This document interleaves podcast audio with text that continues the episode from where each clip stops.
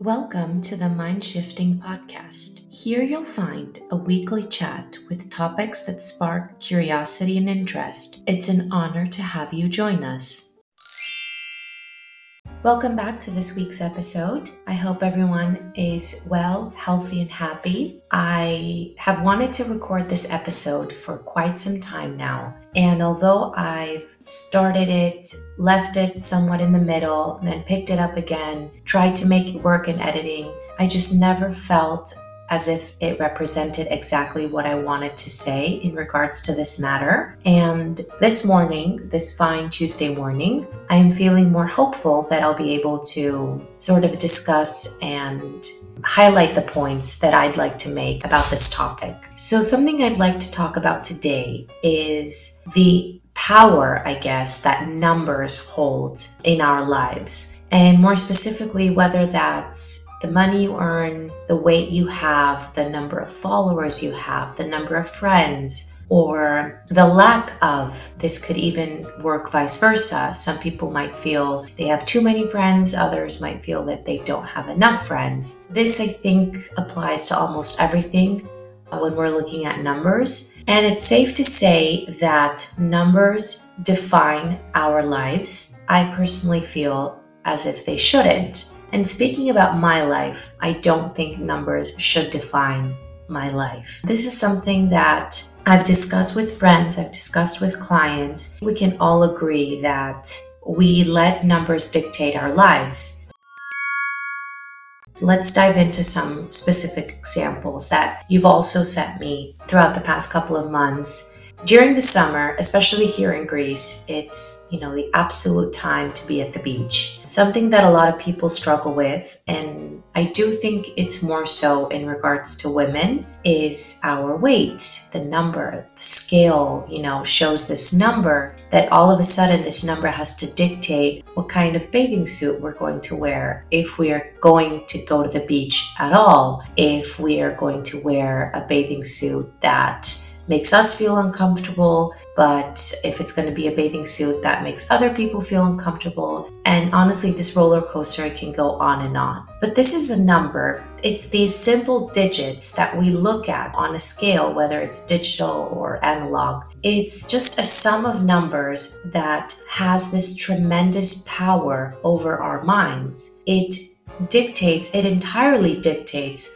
our day, our week, our month, our life. It dictates if we're going to have and enjoy an ice cream. It dictates if for the rest of the day, you know, you're going to punish yourself Although we've discussed about emotional eating in a previous episode, I do think that this is like a red flag case when it comes to emotional eating. Seeing this number on a scale will either it could spiral you into not eating enough or it could spiral you into overeating. If you feel that this applies to you, please seek out professional help don't think that you're going through this alone because I can guarantee you, you're not going through this alone. So, back to numbers in general. If your bank account number is not where you would like it to be, it will dictate your day, your week, your month, your life, etc.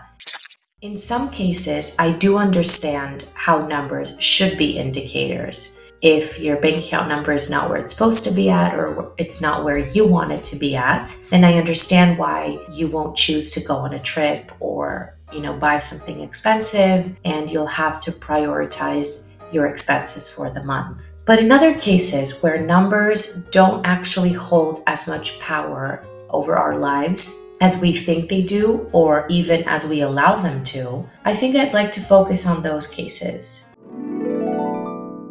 Using myself as an example, as a therapist, you want to have as many clients as possible. I think that makes sense and that is almost applicable to all jobs. You want to have as many clients as possible, you are doing your job as best as possible, and yes, making money in order to feel successful in what you're doing. And that is 100% understandable. Yet I find myself always thinking, oh, this number isn't enough or what I'm doing isn't enough. How many clients I have, they're not enough. However, seeing my workload, taking a step back to evaluate my day to day life and how much time I've allocated for my social life or even like basic stuff going to the dentist you have to schedule that going to another doctor's appointment getting a haircut these are things that i want to have time throughout my week to attend to. Because I don't always see them as priorities and work is almost always at the top, I guess I focus more on the number of clients, the number of hours I'm working, rather than the quality. And in this case, I don't think numbers should dictate my life. I don't see them holding a special power or holding a specific value in my mind because I have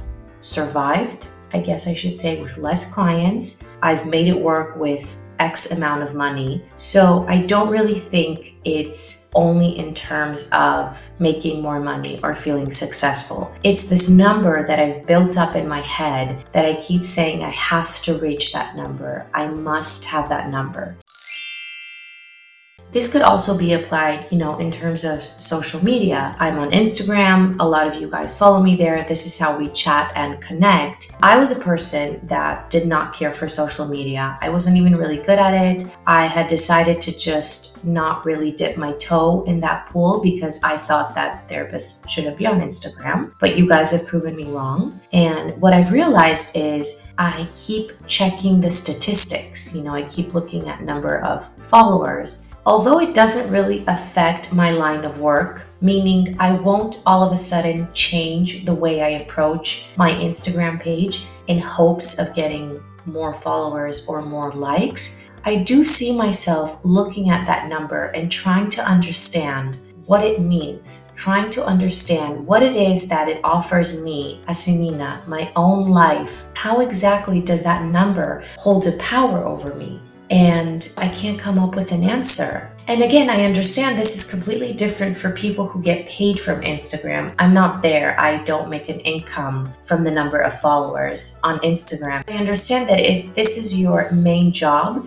then you see it exactly as how I approach my main job, meaning therapy. So I understand that if this is your main job, you treat it as a full time labor that you have to make the most from it. I understand that. But speaking from my case, where it's more so the hobby or rather a means to connect to you guys, this number doesn't really affect me and it shouldn't affect me. But there are times where I sit and I look at that number and I either feel, wow, I'm about to disappoint X amount of people if I post something that, you know, they don't like. I don't like the fact that I'm allowing this number to even make me consider what it is that I'm going to post on my page. As of now, it hasn't really affected the content I've chosen to upload and share with you guys, but there are times where I've thought about it and I've realized in almost every aspect of my life, I'm thinking about numbers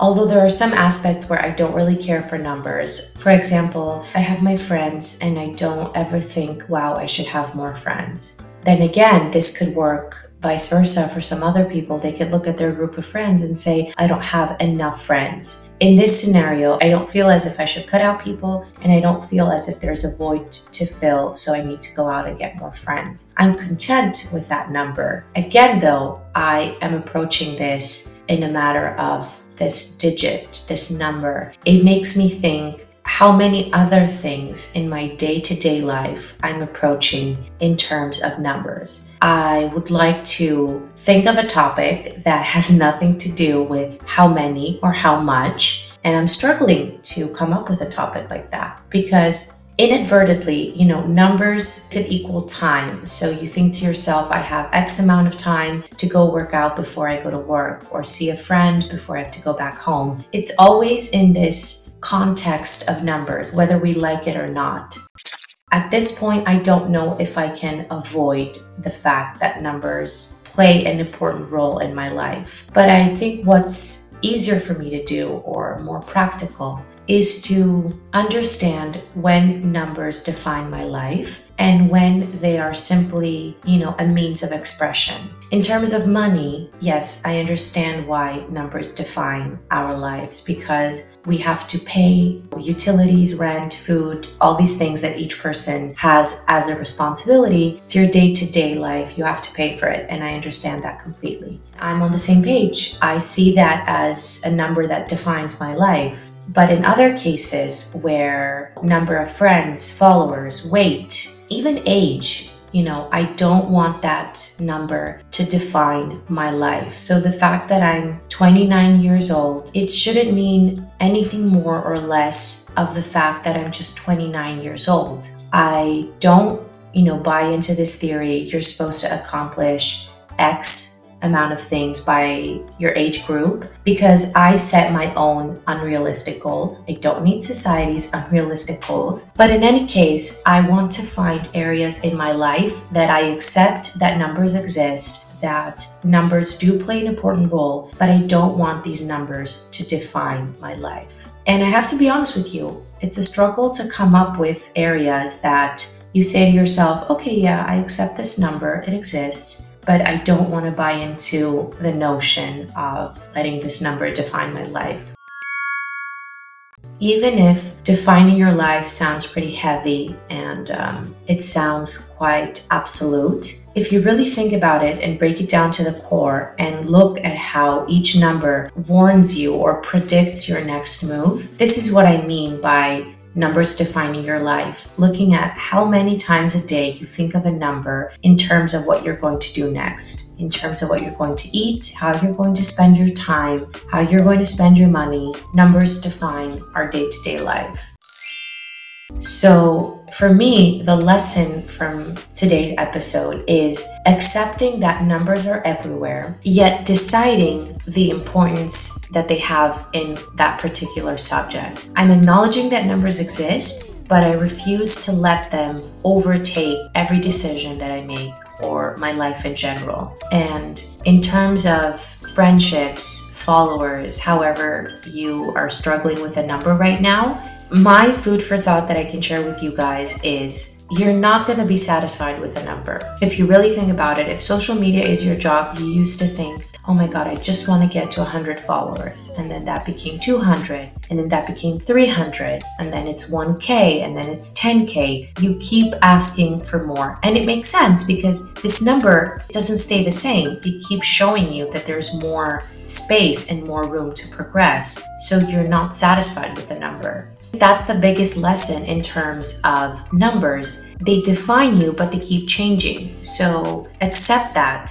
Accept that they keep changing. Accept that you set different goals for each topic that interests you. And try and find areas where numbers don't define you. And in those cases, try to find your inner strength more. Try to talk yourself out of how a number gives value to what you're doing, your life, your relationship, and focus more on things that you're not able to measure with numbers. Try and come up with things that have immense value in your life, yet you're not able to count them from 1 to 10. And I think that's the most important thing we can do in this case. Accept that they exist, they're all around us, they define our lives. But in cases where they're not as prominent, it's up to us to give value to the things that interest us with other variables. Come up with feelings, emotions, and experiences. And sometimes we just gotta let numbers take a seat back.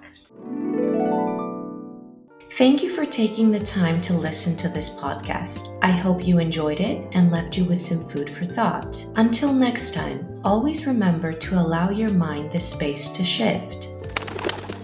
Find us on Instagram at mindshift.gr or wherever you listen to your podcast.